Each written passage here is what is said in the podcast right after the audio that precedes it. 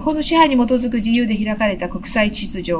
が、ある意味で試練を迎える中にありまして、日米間のこの戦略的連携、これはこれまで以上に重要となっていると認識をしております。会談で3カ国は北朝鮮情勢について安全保障面での協力など緊密に連携していくことを改めて確認しました上川大臣は会談で北朝鮮のミサイル開発やロシアとの軍事協力について深刻に懸念していると述べた一方緊張緩和に向けて対話の道は開かれているとの姿勢を示しました。茨城の水戸では今朝にかけて雪となり2センチの積雪を観測しました。また東京都心や千葉、前橋など広い範囲でみぞれを観測しています。関東では今日夕方にかけて雪やみぞれが降り続く見込みで山地を中心にうっすらと積もるところがあるでしょう積雪による交通障害や路面の凍結に注意が必要です。また今日は厳しい寒さとなっていて、日中の最高気温は熊谷で3度、東京都心、千葉で4度、水戸、横浜で5度の予想となっています。全国的にも気温は低めで、札幌で氷点下3度、仙台で4度、金沢で7度、大阪で8度など真冬並みの寒さとなりそうです。冷たい雨が降る中、皇居では早朝から大勢の人が列を作り、1回目の参賀には9670人が集まりました。午前10時20分ごろ、天皇皇后両陛下とともに愛子さまや秋篠宮ご夫妻、佳子さまが宮殿のベランダに姿を見せ、天皇陛下がお言葉を述べられました。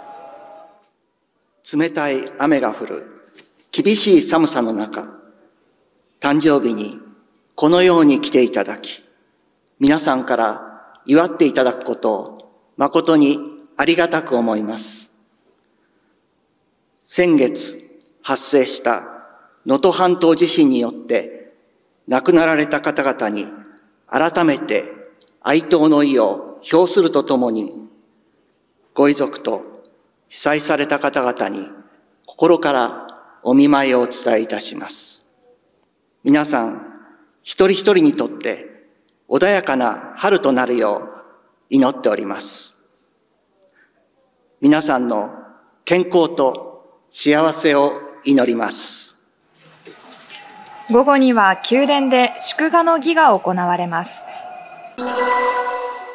去年9月、宝塚歌劇団の空軍に所属する女性が死亡し、遺族側が上級生らからのパワハラを主張したのに対し、歌劇団側はパワハラは確認できなかったとしていて話し合いが続けられています。この問題をめぐり、歌劇団側が上級生らへの聞き取りなどを進めた結果、パワハラに当たる行為があったと判断し、こうした見解を遺族側に伝えていたことが関係者への取材で分かりました。歌劇団を運営する阪急電鉄の親会社阪急阪神ホールディングスの住会長は今月8日、交渉は双方ともに大きな違いがないところまで来たと話していて、管理責任を認め遺族に謝罪する意向を示しています。